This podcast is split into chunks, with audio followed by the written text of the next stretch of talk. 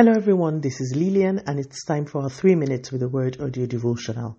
Today's topic is after the temptations and our anchor scripture is taken from the book of Luke chapter 4 and verse 14. Then Jesus returned in the power of the Spirit to Galilee and news of him went out through all the surrounding region.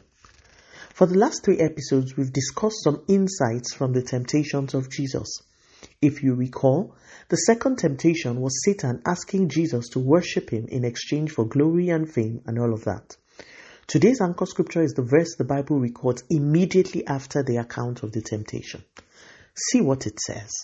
It says the news of Jesus, his fame, and his glory went out throughout the region. Satan had offered him glory in exchange for worship, but it was only a matter of a short time and God now gave him the fame and the glory by himself.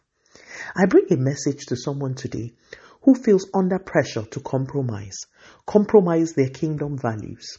If you can endure the temptation, God will glorify you on his own terms.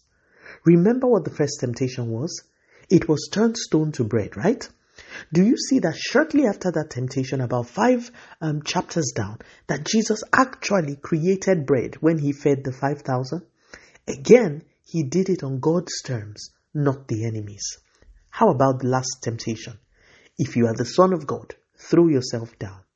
Did God not over and over again confirm Jesus' sonship by the signs and wonders he worked through and in him? My point is this no matter how under pressure you are, know that on the other side of the temptation you are facing is a more authentic, much better version of what the enemy is offering. The Bible tells us that Satan is a thief, a killer, and a destroyer. Trust me, he is one person you do not want to do business with. So, today, my message to you is wait. Wait for the right time to eat. Discipline yourself and wait. Wait for the right time for your glory.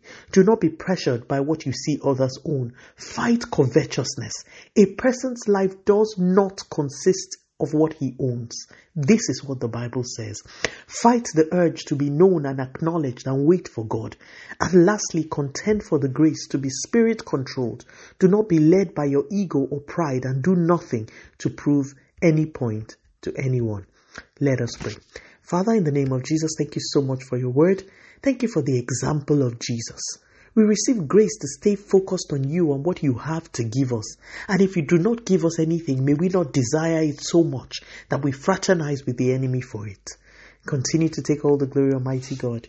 In Jesus' mighty name, we have prayed. Speak to you again soon. If you were blessed, please drop me a line on audiodevotional at yahoo.com or on our website at www.3minutesaudiodevotional.com. You could also follow us on Facebook, Instagram, YouTube, and Twitter at 3 Minutes Audio Devotional. Remember, wrapped up in God's Word is all you need for your change to come.